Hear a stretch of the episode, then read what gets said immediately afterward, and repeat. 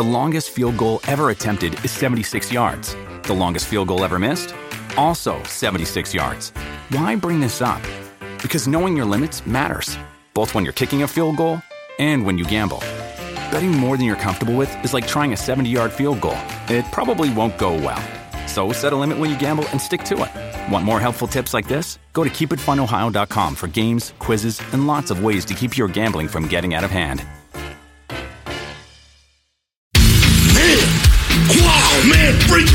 You're listening to the Brenton on Tour podcast. That's right. He travels the world running concerts and searches for the best coffee, people, and amazing stories so you don't have to. Pay attention, you're going to learn something for a change. This is a show about all of those things and much, much more. You're blowing my mind right now. This is. I hope someone's recording this. So settle in, pour a cup of amazing coffee, He's a coffee snob, by the way. crank that ghetto blaster, and enjoy the 150,000 ranked podcast in the land. Ah, fake laugh. Hiding real pain. I think that's an exaggeration. It's the Brenton on Tour podcast. Any question? Here's BD.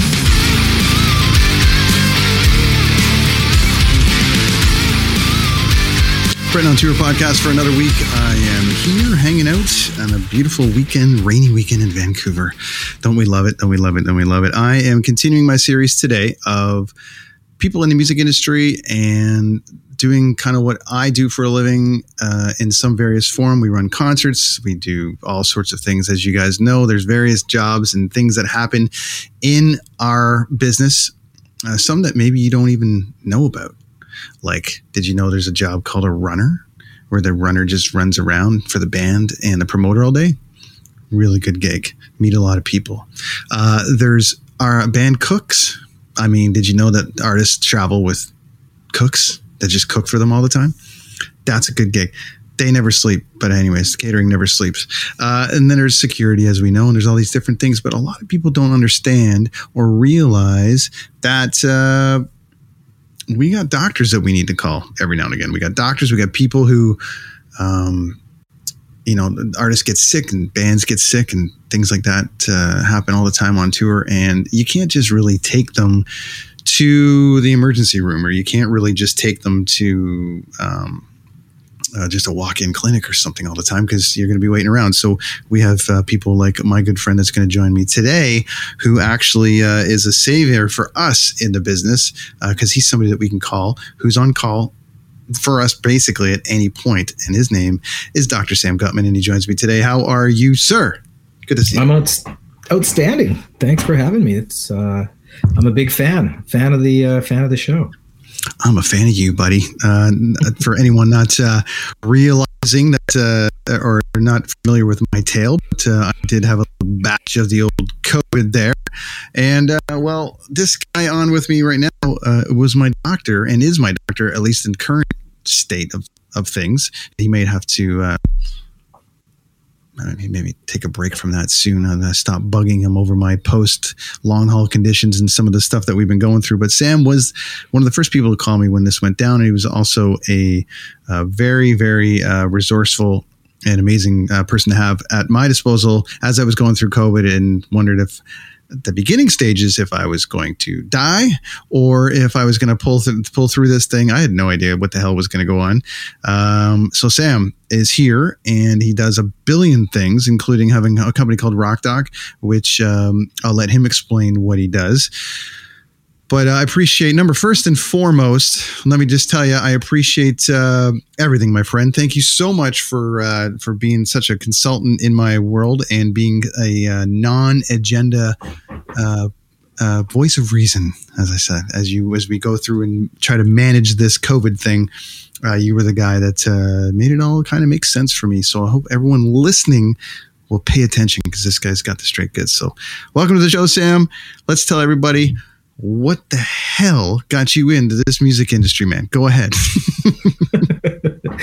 uh, well, uh, probably the primary reason is uh, I have absolutely no musical talent whatsoever. So um, the only way I could uh, per- get involved in music, uh, not being able to play, and uh, being a failed band manager, um, was was to apply the the medical talents to to this. So yeah, my uh, I've been a fan forever. Back in the day, uh, my buddy and I would save up our money and basically go to every show that came to town.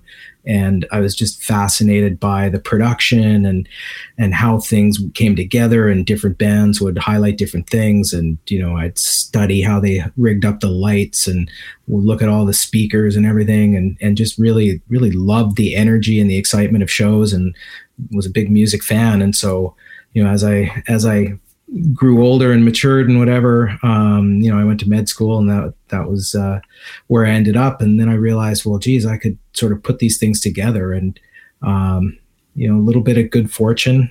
Somebody who knew somebody who knew somebody who knew a guy who knew a guy. Uh, Van Halen came to Vancouver, and Van Halen was my favorite band in high school, even though I never really told anybody that.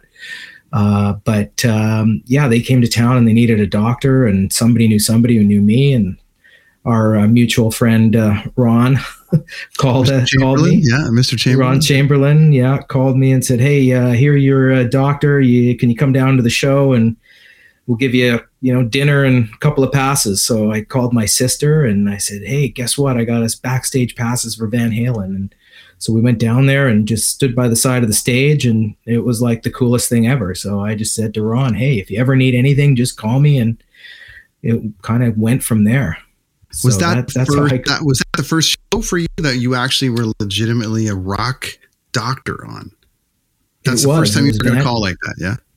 First time I went down there, and it was, uh, you know, uh, uh, the I think it's it's referred to sort of inside the business as the uh, ambulance tour because uh, they had all kinds of issues on that tour. A bunch of guys were sick, and Alex had a had a surgery or whatever. Anyway, I went down there. I did nothing. Didn't see anybody. Just stood by the side of the stage, and that was enough. Which is you know part of part of what I do is just sort of make sure everybody feels okay and not just, you know, medically, but sort of socially. And, you know, artists are artists and sometimes they just need to feel okay. And sometimes you just need to just help them feel okay. And that's not necessarily in the doctor feel good drug sense, but, you know, sure. it's, just make sure that they're they're comfortable that they know they're they're uh, they're looked after and that allows them to go out and do their thing so um, was that was so that an actual rock call for that show, or is that uh, like just a standby in case someone dies on stage or someone falls off the stage or someone which has happened you know. several times too sure. Um, no it was I, I, think there was the you know the band had called ahead and said hey we want to have a doctor there and because we've had these issues and then it turned out they didn't really need me but um but did want uh, want me standing by so yeah, I went there and it was cool. And, you know, we love, I love the show because uh, my, my best buddy who I mentioned, who we used to go to all the shows together, he, uh, uh, his step uncle was the guitar tech for Eddie Van Halen. So, Jeez. you know, we were in, in early high school and we went to every Van Halen show, like every time. And, was that your first concert? I was going to ask you if that was your first, what was your first actual concert you went to? My first ever was uh, Shaun Cassidy. Shaun Cassidy. Shaun Cassidy was from the Partridge Family. Jeez, where was, was actually that? The, bro- the, brother. It was at the uh, PNE Coliseum uh, in in Vancouver, and uh, my my at the time our babysitter. Uh, she would take us to the PNE every year, and so it was my first concert. We went to Shaun Cassidy, and I was like, whoa, this is cool. There's all these people here and they're cheering and there's music and lights and wow, this is cool. I like this. and I think I was There's always right something that. that gets us hooked, right? There's always one that gets us hooked and some people like, you know, there's some people that don't like music at all, if you can believe it. There's some people that don't care, they don't go to a concert, they don't they've never been to a concert, they don't care to go to a concert. But then there's the others like us and we go to that first one, we're totally hooked. well, that that's it. I, I just, I, I mean, I like to get excited about stuff. I like to look forward to things. I like, I like the energy, the excitement, and yeah. um, you know, so putting, putting all that together, you know, I'm, I'm like the luckiest guy around. I get to do, you know, my, my three passions together. Uh, you know, mm-hmm. when this business started, was was like, wow, okay, I'm, you know, healthcare, medicine. Wow, okay, big events. I love big events, big action, like crowds and gatherings yeah. and you know just all that. And then you put that together with music and wow like holy i can actually do this for real for a living almost sort of. Yeah. Kind of. Sort of. Um, You're actually the uh, epitome of an of an actual rock doc, like who lives it, because behind you, if anyone watching at home can see, you've got loads of posters, show posters, all the rest of it. Some of the rock docs that we get on these shows are just are literally, and this happened to me in like Albuquerque, New Mexico, just a couple weeks ago. The rock doc I had just came out of surgery and was just happened to be at the show and he's kind of on call like you're on call but he was just he was uh he was in uh, i think at the university of new mexico uh, and he had literally had just done some kind of you know major surgery. And then happened to be a fan of the band i was touring with and was there. So when i asked for a rock doc he he loved the music side of it. But uh, that was where it was. He just was a fan of the band. You, as long as I've known you, can go toe to toe with music knowledge for with a ton of people, but you got you know if you're listening that's one thing. But if you if you get a chance to watch this online you'll see sam has a whole bunch of rock posters behind him and all the rest of it. Um, so sam is rock doc. He is a rock doctor. He is well, a, you know? I'm a recovering deadhead or not even recovering still. I mean i used to when i first got out of school uh, i used to do you know i'd do a week or two weeks every day, you know, like 12, 14 hours a day in two or three different clinics and drive around, just you work as much as I could. And then I'd go fly down to California and go to a bunch of shows, dead shows, you know, catch a few shows at Shoreline and up the coast and then, mm-hmm. you know, fly back, work a bit more and then, you know, go somewhere else and see Phish or go somewhere else. And I had good friends live down in San Francisco and we'd just go hang out and go to the Fillmore and see whoever was there and Santana and you know all that. So it was uh, it was tons of fun. So I was, was really a fan. That was my oddest discovery of you over the years has been your passion for Phish and the dead because generally speaking there's a certain group of people that follow those bands that like to spend seven hours in a stadium really really high hanging out and chilling and um and uh, it's very interesting to me that uh, I, I, rarely, I don't say, I rarely meet uh, somebody not in that world that loves that band, that loves those bands. It's like, you know, hey, we're gonna get a little high this weekend. We're gonna have a hangout and do all the rest. It. It's just very interesting to me. And most of the Deadheads and and and uh, Phish fans I know are are in for that six hour show and uh, have a little help to get there. well, it, uh, you know, the, uh, for me, it was kind of the, the escape, right? Because, you know, one of the, I have to say, one of the downsides of being the rock doc yeah. is I can't go to a show and just be anonymous in the crowd anymore. Like right. I, it used to be my escape, right? Like, you know, whatever. My lifestyle was a bit stressful at work and stuff. And so I would go disappear into the crowd and I'd go to a dead show and just hang out with the people and the hippies and never I, I learned this actually at a show in Vegas once. Never never tell that crowd that you're a doctor because they've been on the road for weeks and weeks and they're like oh you're a doctor. Hey man i got this thing. And and then i'm like oh crap. I'm out of my uh my anonymous yeah. right. world and i'm back to work. So i was like uh, you know it's like, what do you do? Oh you know i just i'm in sales man. I'm in sales. So you talked about managing um you dabbled in artist management before you did, did, this while you were in med school, or was it you had already you were already a doctor and then you also I was already out. You were already yeah, out. I was I was out. So I, I was I was pretty lucky. I got through really quick. I I uh, managed to get through med school and, and undergraduate quick. I managed to uh, to cut off a couple of years, and there was a few avenues that I was able to take advantage of. So I was pretty young when I was licensed. So you know I was able to go and work hard uh, for short periods of time and make enough money to just sort of do what I wanted to do, and uh, which was amazing, right? So I was like, okay, well, I can go and manage this band and see where we go and be in the scene and be part of it, and I didn't really have to worry about, you know, earning enough money to live because you know I was already able to make it somewhere else. So I was able to really get into the uh, the experience and and you know got hooked up with uh, some really close buddies who had a pretty cool band, and we had a little bit of local success and started to have a couple of gigs out of town. And unfortunately, at that point, I realized that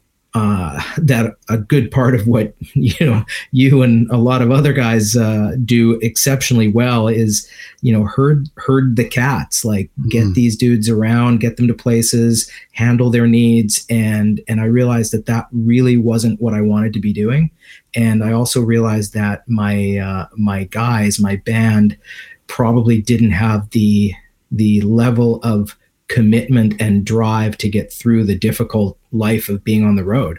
Because it's you know what i've learned is it's not it's not glamorous. It's hard work and it's long hours and it's tiring and it's it's it's pretty tough mm-hmm. on the people doing it. And i realized or I, I think i realized and that you know the, the act that i was tied up with was was not going to have what it took to have big success long term and to get to the point where it was going to be not such a grind. And so at that point, I realized that you know management and touring tour management was not for me. So what kind um, of band? What, what kind of band was it? I mean, they were you know a hippie band. Yeah. yeah. so they, they you know hippie jam band and um, yeah. Noah's Great Rainbow. So shout out to Gord and Brad and the guys. Wow. So uh, you know, the we made, we made couple of demo tapes and recording yeah. and all that. We did all that stuff. It was super cool. So mm-hmm. you know, I got that early exposure and and sort of had some understanding of of elements of the business, which I, I think helped me later on. Yeah. Um, you know, when when you know bands would call me and you know just tell me about their their their stuff and their issues, I kind of had a sense of of what they were going through. You know, it's it's yeah. like well yeah, you're calling me to come down. It's really, you know, I, I mean, I was an, an, emergency doctor, so I'm used to, you know, being in trauma centers and, you know, people having heart attacks and stuff like that, like, you know, real medical stuff. And, you know, I'd get an urgent call to come down to a venue and, you know, the guy's got a blister. But it's like, okay, well, that blister on, you know, on, on the index finger of the bass player, like that's a huge deal. That's that's a major problem and um, so, you know, rather than blow them off and go, "What are you talking about? You just called me down for a blister." It'd be like, "Okay, let let's really start thinking about how we can get you through, you know, this issue that is a major. It's like you know, it's like a, a, a major league pitcher having a blister on his index finger. You can't work. You can't do what you do." So I had some kind of an understanding of of the importance uh, contextually of of some of the stuff. So so you, was, I think it was helpful. You, you, got out there and you get that call from Ron, and you go do your first show, and and then he's and then you kind of become the rock doc for Vancouver, uh, at least for me and others. We call you, and uh, you've come down to a few of my shows uh, over the years. Um, what you don't have to give the band away per se. Odd all that you got as a rock doc. Oh, oddest. Um, Something that well, you're like, I thought it was gonna. I would. I thought it was gonna be this, and I was gonna handle it like this, but it turned into this. so well, it, it, it's a good. It's a good point. It's a good question because you know I learned over the years to ask what it is that they needed before coming down. So be like, yeah, no problem, I can come down just you got a sense of what it is so that I can be prepared. So one one of the one of the coolest experiences I ever had was uh, was a band. They had been touring, and one of their one of their really important key guys on the tour uh, had an uh, he had an abscess and uh, on his back, and he and he couldn't get at it, and he couldn't treat it, and you know you're going night after night after night, and on the bus and whatever, and there's no time, and there was no breaks and no days off, and he couldn't get it sorted, and so he had this this big thing on his back and it was bad and uh, and it was getting really nasty and uh, so they didn't tell me what it was. They're like okay well you know the the, the bus gets in at three and you know we got sound check at 4.30 and blah blah blah and you know can you be here at three? And i was like well you know it'll be tough. What do we you know what's going on? And anyway they didn't tell me what it was. I get there and there's this just gigantic mess that has to be sorted out. And I was like, okay, listen, you know, you got to come up to the hospital. We got to get this done. And, and he's like, well, yeah, I can, I got to do the show and whatever. So I was like, okay, hang on. So I, uh, I run up to back to the hospital. I grab a bunch of stuff. I come back down and we set up under the stands at, uh, at the arena. And I got two guys holding flashlights and and we basically open up this this lance this giant abscess and you know just a big surgery right there on a on the table and under the stands, and you're packing the gauze in there, and it was a big mess. And uh, and anyway, the guy goes on, does the show, everything's great, and the band was so grateful because this guy was a really key key guy. So they say, "Oh well, you know, come back to the show. We you know we want to look after you." And I was like, "Okay, great." You know, not a huge fan of the band, but you know, sure. So I go home, I grab my wife, we go back down there, and they're like, "Oh yeah, you know, you want a drink or whatever?" I, yeah, sure, sure. So they come and they they sit us literally on the stage right behind the staff and we're like on the stage and they're mixing us margaritas during the show and bringing us food and we're sitting on the stage it was the craziest night. Like it was unbelievable. I'm like a, you know a foot and a half from the lead singer who's belting it out and he's coming over and high-fiving and we're sitting on the stage. It well you saved them a pile of money probably as well so it's the least that they could do huh? they didn't have to cancel yeah. the show and they were able to continue the tour so there you go. I think people yeah, need to understand cool. the, the significance and the importance of a rock doc uh, especially for somebody like me that's on tour. I need to be able to sell something fast. I need to be able to sell something quick if I've got an artist that's sick, uh, you know, there's levels. If there's a level of like, we got to get him in an emergency room, the rock doc isn't called. But if it's one of those things that can be handled on site, we generally have a rock doc in every city. Um, what kind of calls for people to wrap their head around what you you know could see at a show? What kind of calls, uh, whether it be festival, club, whatever, can people expect you to deal with on a show day? Well, I'll put festivals aside because it's a whole other story that I want to sure. actually share a couple of interesting ones on festivals because sure. that actually is ultimately that is my the pinnacle of of what I think I I think I do is is the festival. Um, you know that's really the the coming together of everything. That's really how the the formalization of the company started was was a big music festival. But um, stuff we do, it's um, it, it's everything from nothing to really intense stuff. So you know. I guess I, I, explain it that this is like the traveling circus, city to city to city. You know, three months away from from home, and lots of stress and fatigue, and all kinds of challenges. And you know, often it's just hey i'm worried about this doc can you come and just take a look at this thing on my leg? Or or you know I, have had a nagging cough or you know my ears are sore from flying. You know we just did uh, you know did the letterman show in new york and we flew in and now my ears are plugged and i can't hear the monitors. So stuff like that. So a lot of basic stuff a lot of um, you know as as as the industry has changed and you know i've been doing this lo- quite a while, the industry's changed to, you know, there's a lot of older acts that are touring more because they, you know, they're not making their money on albums like they used to. So they're out on the road longer. And so you've got 75 year old guys and the guys that have been with the band for 30 years, they're 65, 70, sometimes more. Um, and so those are the folks that need to see their doctors more often, prescription refills, high blood pressure, you know, just usual stuff. And, oh, you know what, I, I ran out of whatever, I need, I need a reload.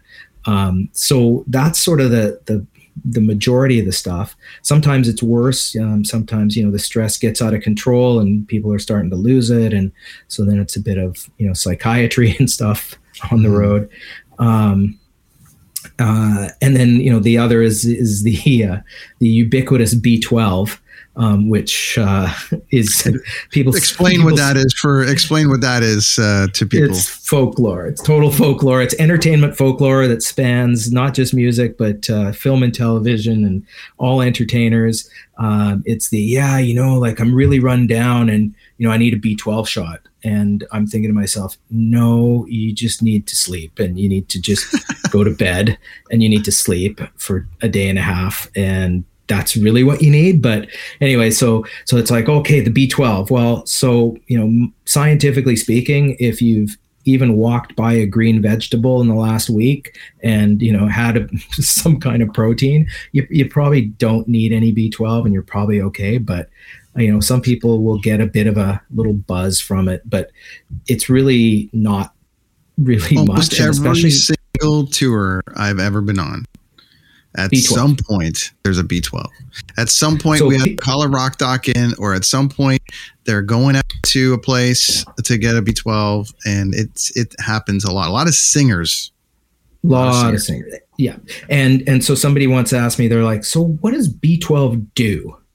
And I said, and I was kind of being a bit of a jackass, and I said, "You know what B12 does?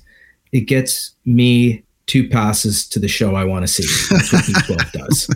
Right. Um, Is there any? so- is there anything to it at all?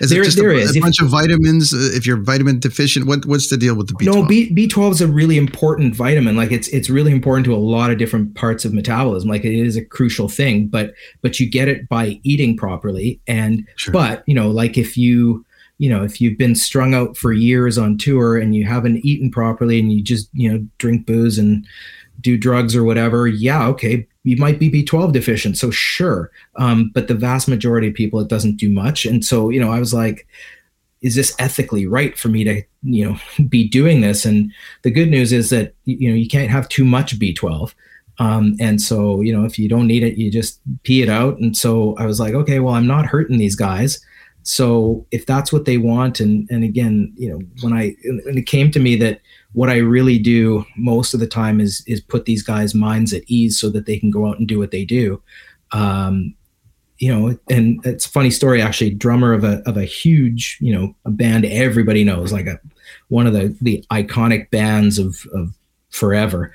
Uh, I'm sitting there chatting with the drummer, and you know, super nice guy, and we're having a little, you know, friendly time, shooting the shit or whatever, and um, and he says, "Okay, well, you know, it's time to to give me the shot, doc."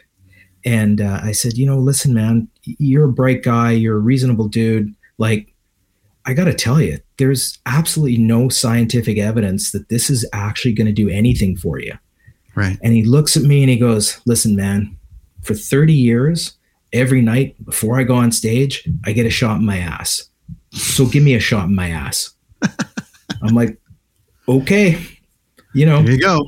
Yeah. that's what it is. I said, I'm not, you, know, you're not, not going to make you addicted. I'm not going to make you sick. I'm not going to hurt you. If that's what it is, okay. So Now, on a it a side note to that, on a side note to that, um, again, we'll, we'll we'll leave things anonymous and all the rest of it. And you have ethics and all the things that you have to follow. It's not the '80s anymore or the '90s, uh, and I guess a simple yes or no would do. Have you been put in a scenario where ethics were challenged and you had to say no? today, every day, constantly, constantly. constantly, not just rock, everything else, but I, but just in this particular But case, because sometimes it Yeah. can be faced with, well, if you don't do it, then we're not going to play the show, and then it becomes a promoter problem and all the rest of it. But you've got a line to walk there, and um, Totally. what, what happens it's- then? What happens then? it's challenging. It, it's it is really challenging because and, and one of the things that that we did early on, and um, our colleague Mr. Fortune um, was the one who sort of put this together. Um, you know, he he sort of said, you know, we're using you in Vancouver. We got so somebody else in Calgary. We got another guy in Winnipeg. We're taking this tour across Canada, and you know. They're getting a script from you. They're getting a script from our guy in Calgary. They're getting a script there. Get, it's not right. And I said, yeah, you're damn right. It's not right. So we actually put together a network of loose network of, of rock docs across Canada. And just so that we could sort of go, Hey, did you see so-and-so last night and give them, you know, 30 Right. Vicodins or something?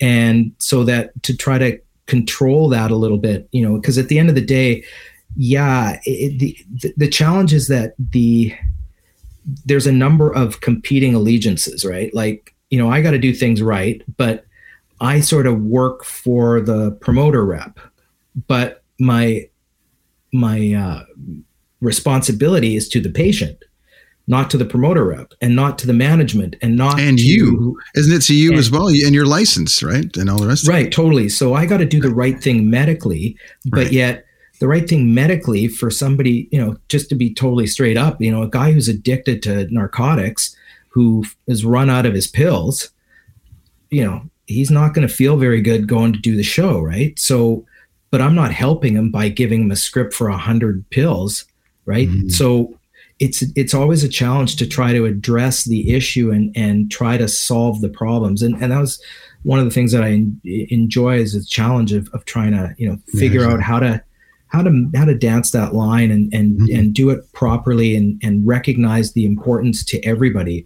You know it's so it, it's it's certainly a challenge and and happens a lot. And you know i kind of evolved some ways around to dance around it. And you know people would go oh uh, listen uh, you know hey can i get some know, vicodin is always the one. Vicodin yeah. or ambien. But i'm like well you know what? We're in canada. We don't actually have vicodin in canada which is true there is no brand name vicodin in canada there is you know that drug does exist in canada but sure. it's not under that brand name so I was like, I'm not lying to anybody. It's like, hey, dude, we don't have that. I can give you an alternate medication that's less harmful, that's less bad, that, and I'm not going to yeah. give you a hundred of them, but whatever, just to address the issue. Anyway, it's. Uh, I, I love the fact that I love the fact that Dave and yourself and everybody, Dave Fortune, hi Dave, um, put that together so you guys could talk because, you know, we as promoter reps running shows, you know, we're not drug dealers. Right. Just saying. And you know, there's there's always a call about this or there's a call about that. But having a backup like this, and you want it, you know, let me let me walk this carefully, but you want the show to happen.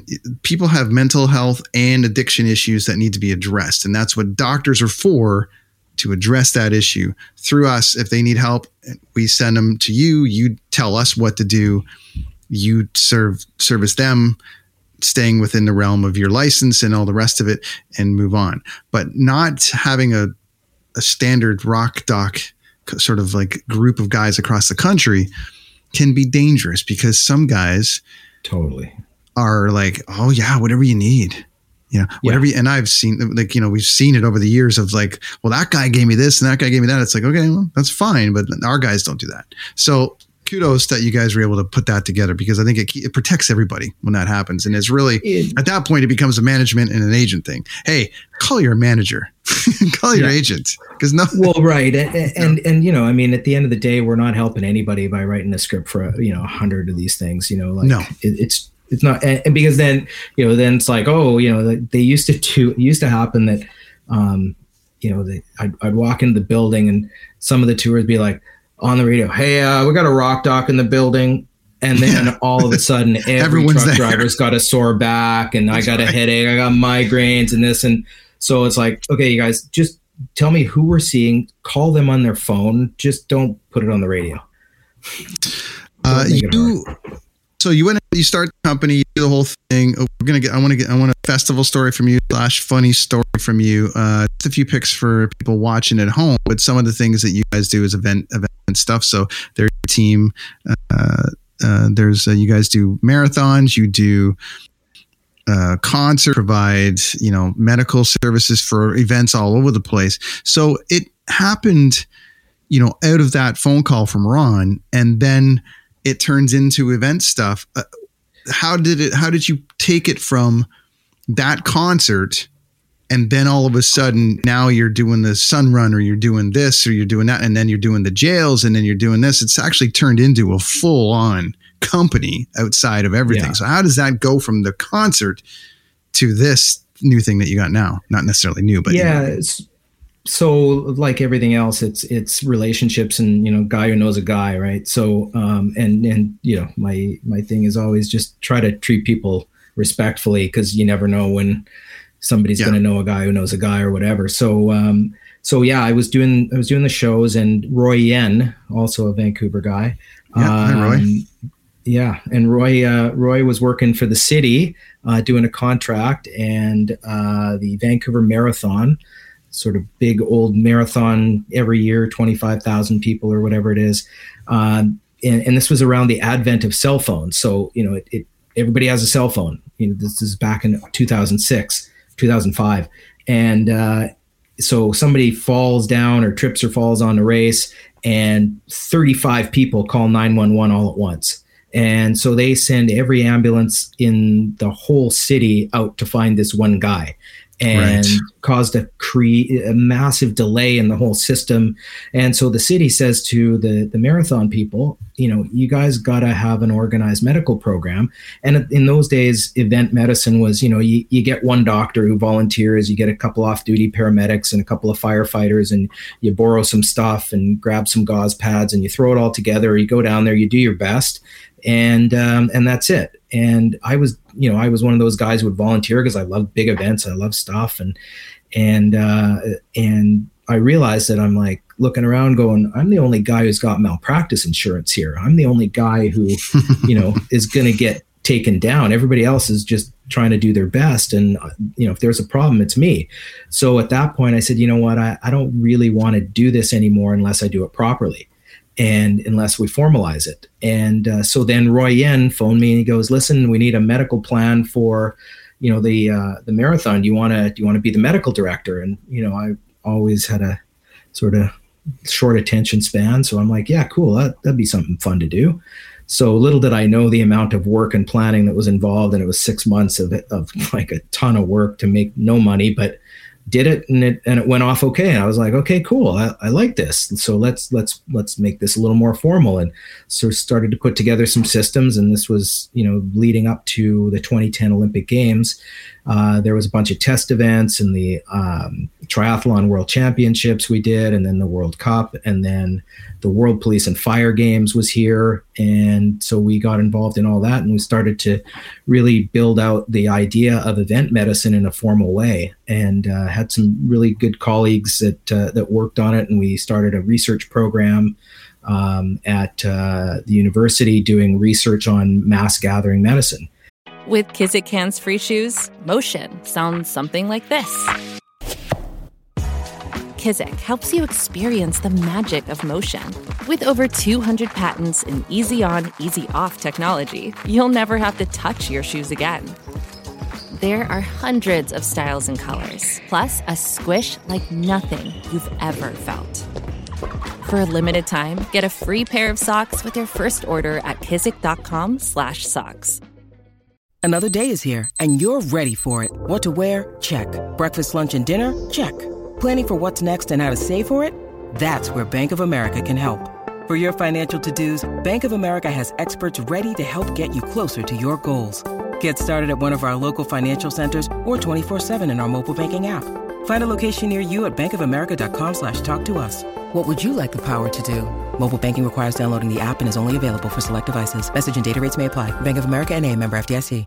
and um, so that all started to come together and then uh, another local guy decided had this crazy idea to do a massive music festival in the middle of nowhere north of whistler.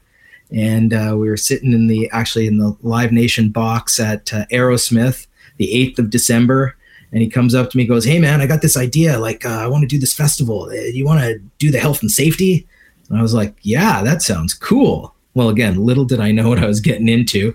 Turned into this massive monster of an operation. And it you know it was hours And now every night You set up, and for the and for the record, you you know uh, you set up triage there. You set up all these different. You Oh, know, when it comes to a festival, you're basically setting up a mini hospital. Yeah.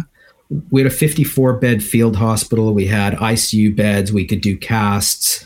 Um, we had uh, we had a, a 12 station respiratory station because uh, anybody who remembers the 08 Pem- Pemberton Festival, it was hay fever and dust, and nobody could breathe, and we had all this all kinds of challenges. So anyway, we had we had everything, um, and it was it was it was massive, and we had ATVs and bike squads and all this stuff and and uh, so the first night it's the friday night well first real night of the festival and it's crazy. There's hundreds of people coming in. And i remember because we, had i think we had 359 patients in the first like 18 hours. And at my trauma center we would see about 120 a day. And i'm like okay well there at the trauma center we got you know two doctors 12 nurses and you know a bunch of other people and we see 120 people. Here i got about the same number of people and we're seeing 350 so just craziness and i remember I, I walked out into the middle of the field after the show was over it was dark and there's craziness going on and and i was literally almost in tears because it was all working and it was at that moment i went this is what I want to do. And came home from the festival, incorporated the company, invested a bunch of money, got it all ready, and started out. And that was the end of the Pemberton Festival for six years. Right. So I was like, oh crap! I just you know started this company to do event and festival medicine, and my anchor event just went away. so, but thankfully anyway. you got other. Thankfully you got others, and then uh, uh, the pivot. Like that's the word of the year uh, for the last two years was the pivot. Um, so we reconnected again. Okay, so first and foremost, as I mentioned before, I have gone through COVID myself, coming through, uh, coming out of Manchester, and, and and Sam was one of the first people to call me to sort of say, "Hey, how you doing? What's going on?" And at that point, I'm like, "I what is this? What what is going to happen to me?" And your answer was, "I don't know." And I'm like, "Great, I, you're the guy I trust, and you don't know, so let's figure this out." And and you were you're like, we're going to go through this and we'll work through this together. And it was great. And Sam was in touch with me uh, almost daily or every other day. How you doing? How you doing? How you doing? And uh, it was great. And it really put me and my family at ease because uh, we were able to kind of realize that um, at like at the time that uh, no one had the answers, but everyone was kind of working together to sort of see what was going to go on. So that calming voice was Sam for me.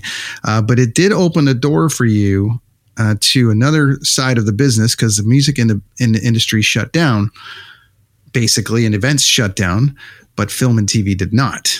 So well, they, they did initially. They did initially. initially. So we were we were dead in the water. So uh, you know all of our events. Uh, fortunately, well, the, we have a another parallel arm of the business where we we look after some correctional facilities and provide medical services there so yeah so we were still operating there because of course you know the jails were still going so you know we were okay um, but you know all the action all the events you know I, I had just been doing shows in mexico so i had done a string of six shows was home for two weeks and was supposed to go back down and do this massive rave in cancun and um, and so all of a sudden this all stopped and so the first first three four weeks, I was like, oh gosh, this is a great vacation. I love being home with the kids and the family. This is amazing. And then I was like, uh oh, we're done. Like there is nothing here. And I had sort of visibility that it was going to be 18 to 24 months.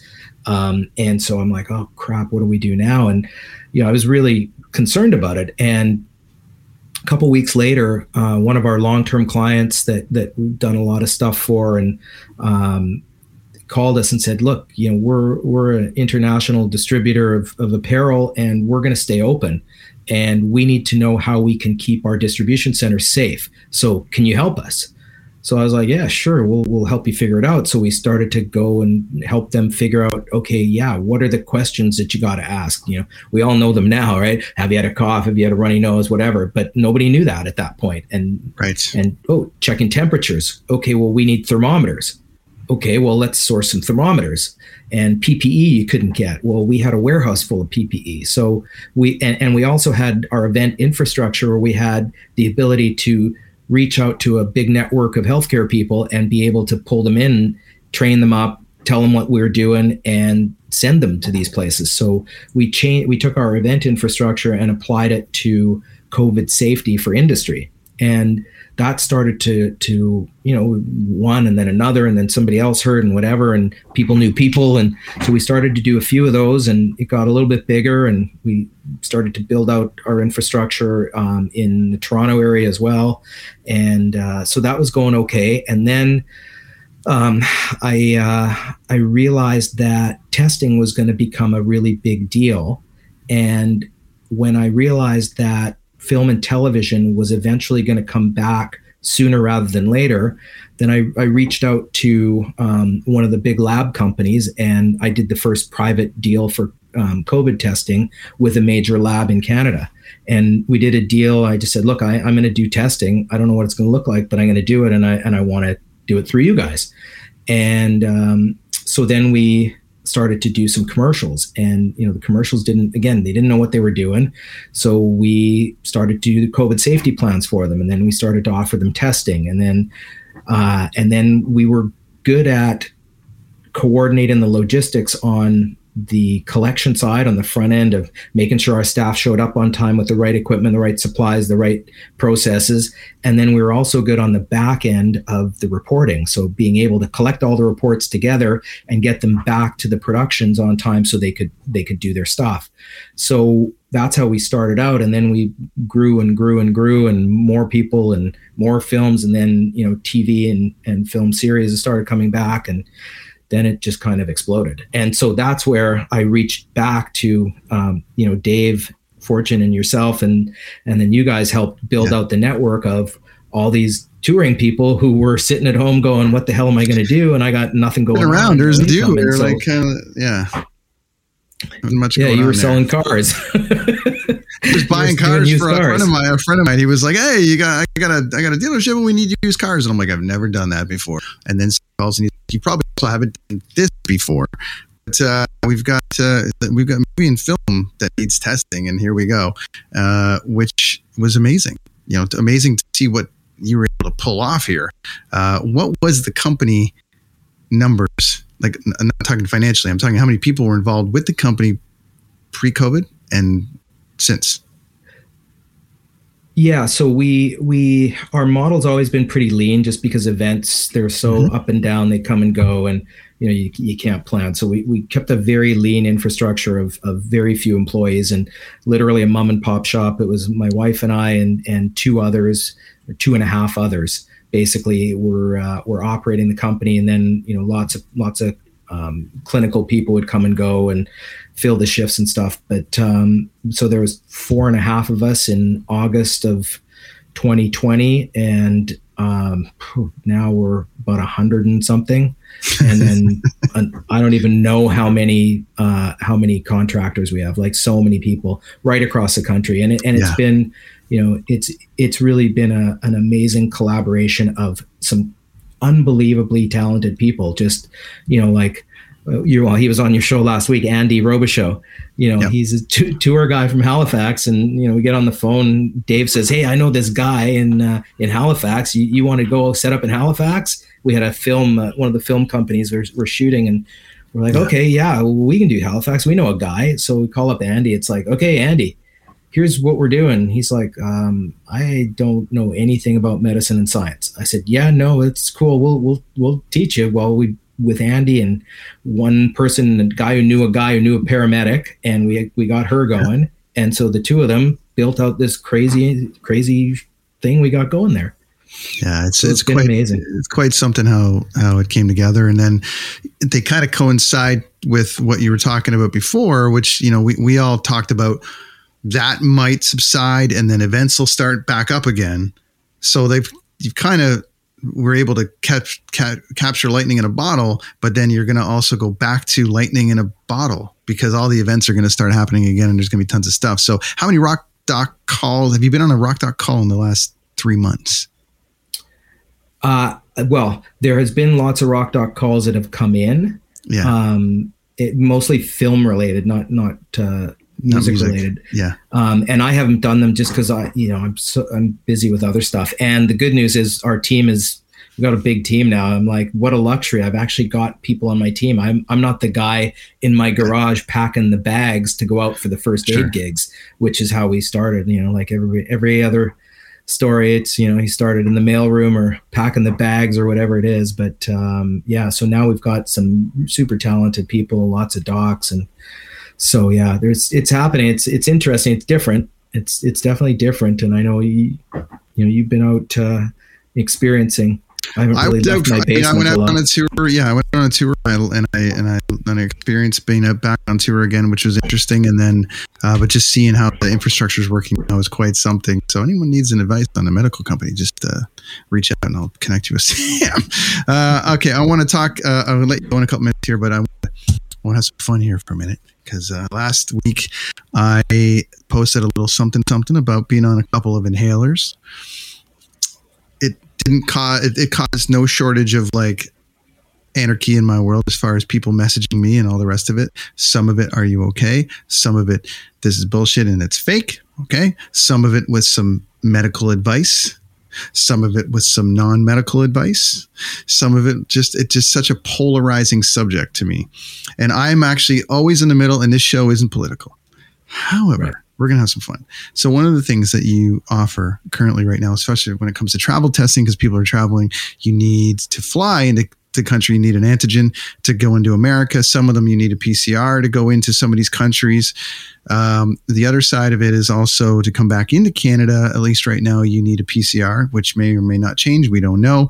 Um, so, lots of chatter online about how PCR is stupid and it's not uh, accurate and all the rest of it. So, let's have some fun for a minute. And I want you to try to dumb this down as yeah. hard as you can to dumb this down uh, because I'm assuming we're going to get some fun little feedback on this little segment of the show. So, my friend, to someone who says the PCR is stupid and that it's dumb and it doesn't, it's not accurate and it's blah, blah, blah, go ahead.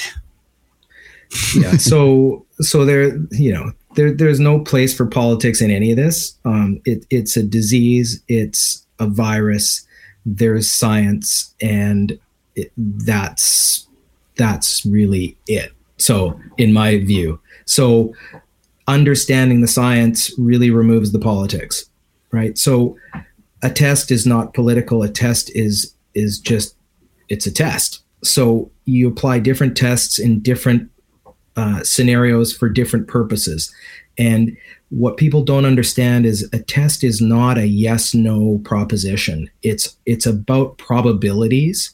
It's about the likelihood that the result that you get from a test is a true result or is a false result. So what that means is in certain circumstances you use one test. In certain circumstances you use a different test. And you have to evaluate the performance of the test to understand what the results actually mean. So and and i get that that's way beyond most people. They don't even they can't even go there. But what it means is that if you're if you have a problem that is a low incidence meaning there's not very much of it around and you're trying to screen people to be sure that they don't have it so for example if you're trying to do a movie set where you can't wear a mask and socially distance and stay away from people which is not politics. It's just that's how viruses spread. If you get close, viruses spread. So if you want to not spread a virus, stay away from people and wear a mask. That's just fact. So if you want to keep a set safe where there's no ability to stay apart because you got to like get close to each other and be on camera, you need a test that is going to be absolutely just about 100% sure that if you do that test and it says you don't have the disease, it's accurate. Okay? That's a PCR test. So it's a it's a DNA test. It is accurate 98 99% of the time. If it says you don't have the disease and you have no symptoms, it's correct. What if is it about it? What is it about it that makes it so?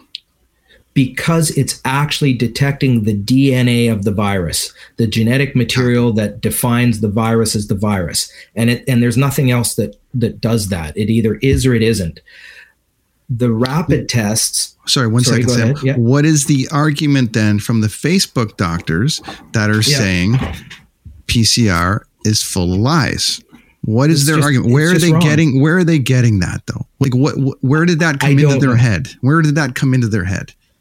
Well, let, let's remember that in in medicine, doctors, same as mechanics, contractors, lawyers, accountants, there's good ones and there's shitty ones. Because this is an interesting subject. This is an interesting thing for me because my uh, I when I was in the states and I had probably three or four rock docs out on my trip. Again, my friends, not being political, but I am very curious as to the very hardcore Republican doctors' take on this whole thing. And I was in Phoenix. I was in Phoenix and I had a rock doc out who was of the Republican side. Yeah. And I was like, I just, I'm, I'm curious. You tell me what's going yeah. on. And his answer, his answer to just, his answer to this was, was very interesting to me. He's like, the only people in our emergency rooms are unvaccinated. I'm going to leave it at that. And I thought, if that's coming from the Republican doctor, then correct. what's with the other? Why? Why is this agenda based? If the people are taking this other stance, or is it just mechanics saying that you should use this tire instead of that tire? Yeah, it, it's it, well, stepping back, there there's. Uh, let, let, me finish the testing, then, then we'll go to, Yeah. to to vaccines. But so with testing, so people don't like PCR because it goes far into your nose and it's expensive because it's a really good accurate test. So that's fine.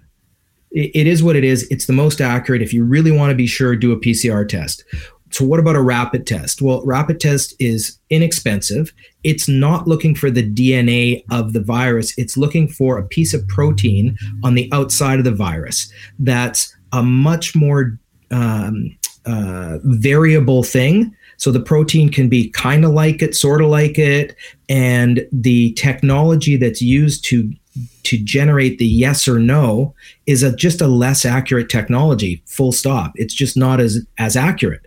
So if you want to use a rapid test as a screening test, so you're taking you're looking for a disease that's not there because you're talking about non-symptomatic people, not symptomatic, but people without symptoms who are otherwise healthy, they've gone through their list of questions, they're not sick, and you go and you give them that test, it's not that accurate. If it says that you don't have COVID, it's wrong depending on which test you use up to half the time, meaning you're flipping a coin.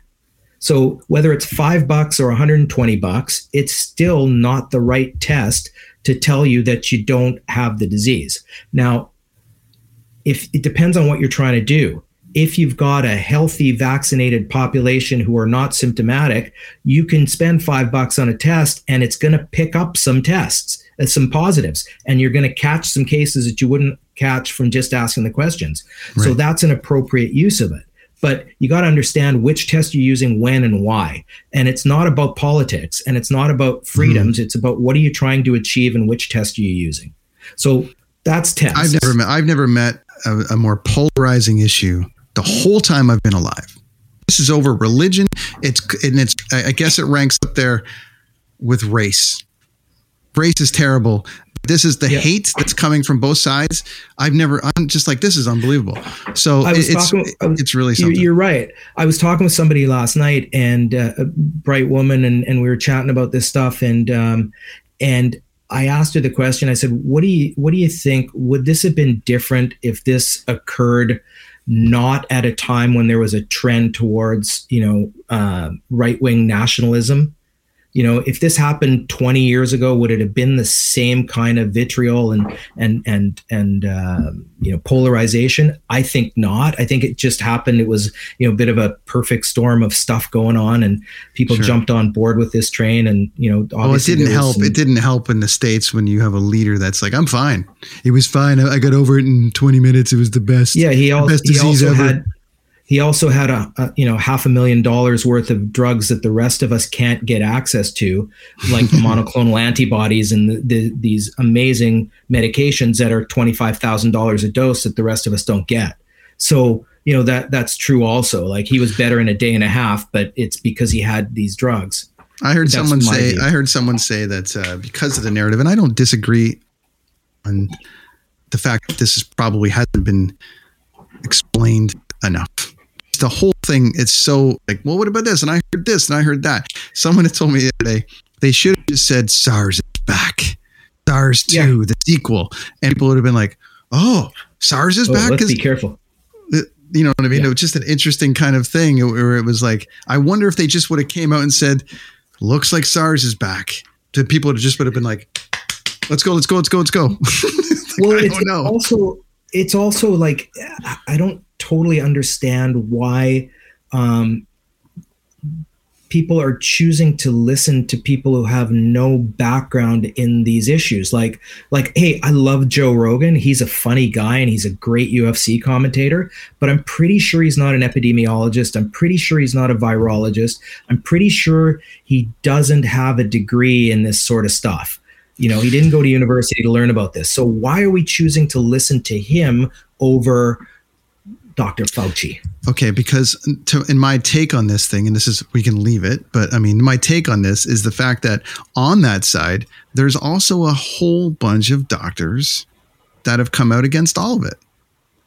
And they have an MD, uh, they have an MD on their name, or they have this, or they have that. A lot more of them are chiropractors. But I'm just saying, a lot of doctors have come out with all the letters at the end of their name that are said, this is all bullshit. And that's where, if all the doctors on the on the planet were like, no, no, everyone get on board with this thing, but it's split. And that's what's Well, confusing I- people to me. That's what's confusing to me. Yeah, Or to I mean, people, I- not to me. To, to people. there certainly there are um, there are MDs and healthcare people uh, who have a different view than the vast majority of the rest of the healthcare world.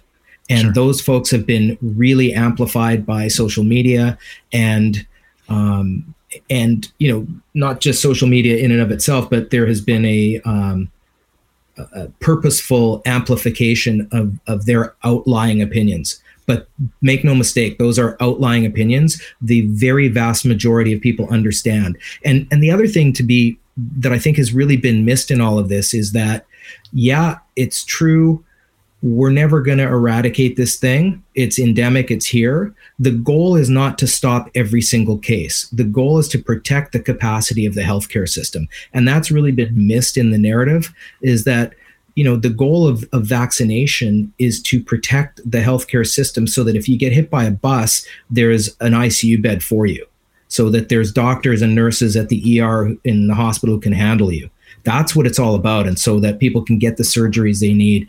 And you know part of this is is um and that's where the politics comes in is that some of these decisions are not just individual they're social decisions and people have different views on individualism and libertarianism and and that's okay. And that's where i think the disconnect is that people don't understand that choosing to vaccinate is not just about protecting you it's about protecting everybody which then comes back and protects you and there are people that don't get that and choose you know they legitimately don't don't get that it's like i'm all about me i'm going to look after my own you know my own self oh, my own family and that's it Yeah, and Joe's and Joe's taken. There's a whole bunch of other takes. My immune system is enough. I I mean, what do you what do you say to my immune system is enough? Let's how remove. do you know how do you know how do you know how do you know how do you know I you don't know make this- until you know I want to make this point, Sam, because the that I want to make and the that I made last week is this: you don't know. I had a relatively calm COVID experience, to tell you the truth. Mine has all been post. All my shit has been post. You know this.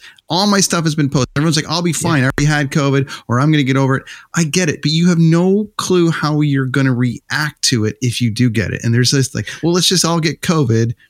and then it'll be fine. Then me- it'll be fine. But it could really hurt you. Let me give you give you an, a, a couple of ex, an experience that's happened to me a couple of times as an ER doc, where you know you get people who have a legitimate belief that vaccinations are uh, are unnecessary, so they don't vaccinate their children. They choose not to do that, so they don't give them the pertussis vaccine for whooping cough, right? So or smallpox or whatever, all the ones measles, mumps, rubella. They just for whatever reason don't believe in vaccines, and and my opinion is they're badly misinformed. But okay, they, they choose not to do that.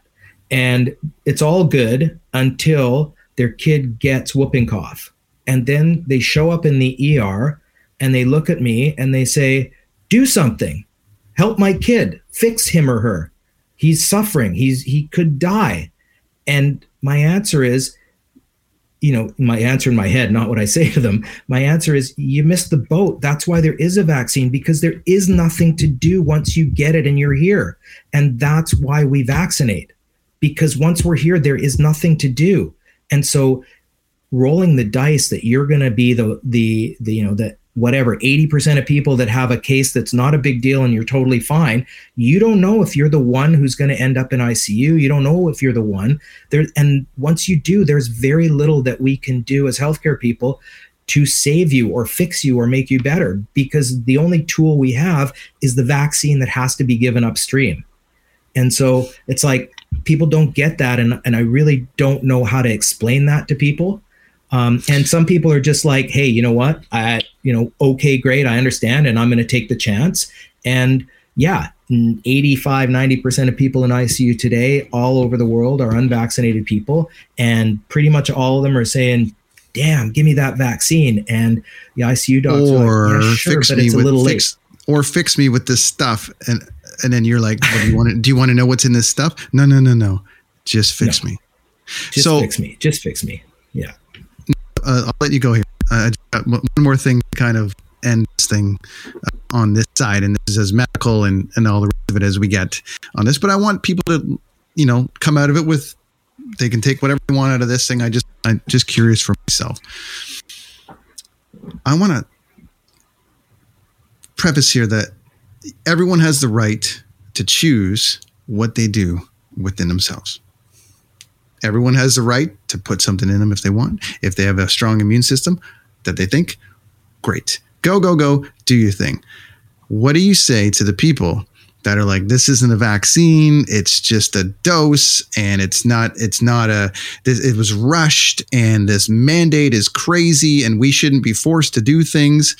All valid questions. I even asked at the beginning, I think I even asked you, do I need the vaccine? I've had COVID. I've come out of it. Do I have enough antibodies? Can I get through this thing onto the next phase? So, my question to you, and the final one on this subject vaccine hesitancy.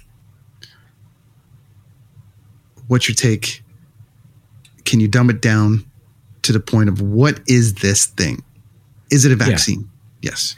Yeah, so so you got to separate out the I don't like to be told what to do from the I have legitimate concerns about the safety and efficacy of the vaccine. So for the people who say government isn't going to tell me what to do, my answer to them is what about drunk driving? Okay, you're not allowed to drunk drive. Not because any of us give a crap whether you drunken drive your car off a cliff and harm yourself. That's your choice. But the fact is, you're going to take out a bunch of healthy people. And so, my view is by getting a vaccine, you're reducing the likelihood of passing it on to others and and reducing it in the community. So it's a bit of a communal decision and I get that some people don't like that. But if it's because you don't like being told what to do, government tells you what to do all day long. You can't walk around with a loaded firearm without a license and training and depending on where you are it's different rules, but whatever. You can't drive a car without a driver's license. So government by living in a social society, there are rules, and this is a rule that people uh, and governments and the consensus, the social consensus, is that this is something to do to protect us all, so that there is healthcare capacity. So, I don't have a lot of time for the government tell me what to do argument. The next argument, there's more to it, which is, okay, this was rushed. We don't know enough about it. Well, we also don't know the virus didn't exist until 18 months ago 20 months ago so we know about the same amount about the virus as we do about the vaccine and now there's been whatever billion doses. I think the number in canada was there was 56 million doses and these are rough numbers. 56 million doses given and 400 reactions. 447 i think i saw. So it's really safe. It's way safer than a lot of other things that people choose to put in their bodies. Um, and it's also incredibly effective. Like in terms of a treatment being 93% effective, like if you got high blood pressure and I put you on high blood pressure medicine, there's a uh, there's a, a concept called number needed to treat, which is how many people exactly like you do I have to put on blood pressure medicine to prevent one stroke? Well, it's like 10 or 12 or something. So, in terms of efficacy, in terms of effectiveness, these vaccines are incredibly safe and incredibly effective. It's true they haven't been around for 100 years, so we don't know what that the long-term consequences are, but we also have the last 100 years of using vaccines and knowing that they don't do bad things. So the likelihood that there's long-term problems is really low. So on a balance of of all the evidence, it's way smarter, safer, better to do the vaccine than to not do it. And there's some argument, Joe's got an argument about, well, you know, I had one dose and then I got COVID. So do I really need a second dose? Completely legitimate argument. And My view is yes, but there's a legitimate argument that you don't need another dose. I don't buy it, but it's a it's a it's a legitimate argument. So, you know, there's there's a there's so much to this, but so much of it is it, so much of the discourse is is coming from people who don't understand the arguments. And they're jumping on a bandwagon or they're as you put it politically driven or whatever. But you know there is a lot of science here. There's a lot of thought. There's a lot of really smart people. The other thing that that also is unique to this particular time and i said this way back at the beginning i said to my wife i'm like this is bad most pandemics historically it's 5 years bunch mm-hmm. of waves a lot of people die it sucks it's horrible we're in a time unprecedented time of ability to share knowledge, to have computer um, power to to create um, to to crunch numbers, to do yeah. the research. No wonder we got this stuff so fast because we've never had the ability to manage uh, information like we do. We've never had the ability to collaborate scientifically across the globe like we do now. So yeah, okay, maybe it's fast, but we're in an age of fast ability to make decisions. And so, mm-hmm. you know, got to consider that too. There is a whole bunch of political overlay, and I get that. And people are skeptical of governments and they're skeptical, but the science is the science. And, you know, most scientists I know are, are pretty straightforward people who are about the right answers. And, you know, nobody's perfect, but, you know, I don't think there's a mass conspiracy to sell more you know, sell to to for Bill Gates to there's track us. Bat, with, no, there's a secret bat phone. Uh, there's a secret bat phone that uh, all the doctors around the world are on. And they're like, "Oh, we're gonna get him. We're gonna get him." Yeah. I guess I didn't get the extension anyway. You must have got the extension. That, this, that guy is the doctor that I trust. That's Dr. Sam Gutman of this wonderful company, Rockdoc, which you can find Rockdoc Inc. Uh, event services. He's doing PCR and travel testing, you know, PCR and rapid testing if you need to get out of the country, um, which I foresee happening for a little while. This is your guy, and we can uh, do it around the world, or sorry, around the country of Canada. So uh, be sure to check out uh, Rockdoc. Sam, uh, one last thing before you go your favorite concert you've ever been to of all time? Oh boy, that's a tough one. So many good ones. Um, Autzen Stadium, 1993. I believe it was May 23rd. The Dead saw a naked midget walking by me. Sorry, naked little person walking by me and went, "Where else would I see this? Anywhere, anywhere else in the world?" Walking, just going about his business like nothing was going on. Uh, anyway, that's so many good ones. Uh, just yeah, don't even know where to start. I, I'm blessed to uh, have have seen some of the shows I've seen and just yeah, amazing, amazing stuff. I guess the, the best one, the best one was my wife and I got front row for the Chili Peppers and just had the best time ever, and like right in front of uh, of Anthony Kiedis. It was so yeah. cool. Anyway, there's so many. That's my friend, Dr. Sam Gutman. Sir, Rock Doc, where can people find you online? I believe you're just on the LinkedIn, huh? LinkedIn, uh, yeah, I just uh, we we have lots of social media. I don't, um, but uh, my uh, my sons uh, keep me abreast of everything and will uh, forward anything important. But uh, yeah, no, LinkedIn or just website reachable through the website rockdocinc.com for everything. Sam, any travel testing, all the rest of it. Thank you, sir, for joining me this week on the Brenton on Tour podcast. Uh, and everyone out there for listening. We're going to keep this series going, touring during a pre pandemic, post pandemic, all the rest of it, and some of the people that are involved in it. My favorite people in the world right there, Sam Gutman, also doctor with no agenda that I trust greatly, who I've trusted with my life and has done great things for me and um, helped me uh, maneuver this madness that is COVID. That's the Brenton on Tour podcast for another week. Thank you very much, everybody, for tuning in, uh, and we'll see you next week.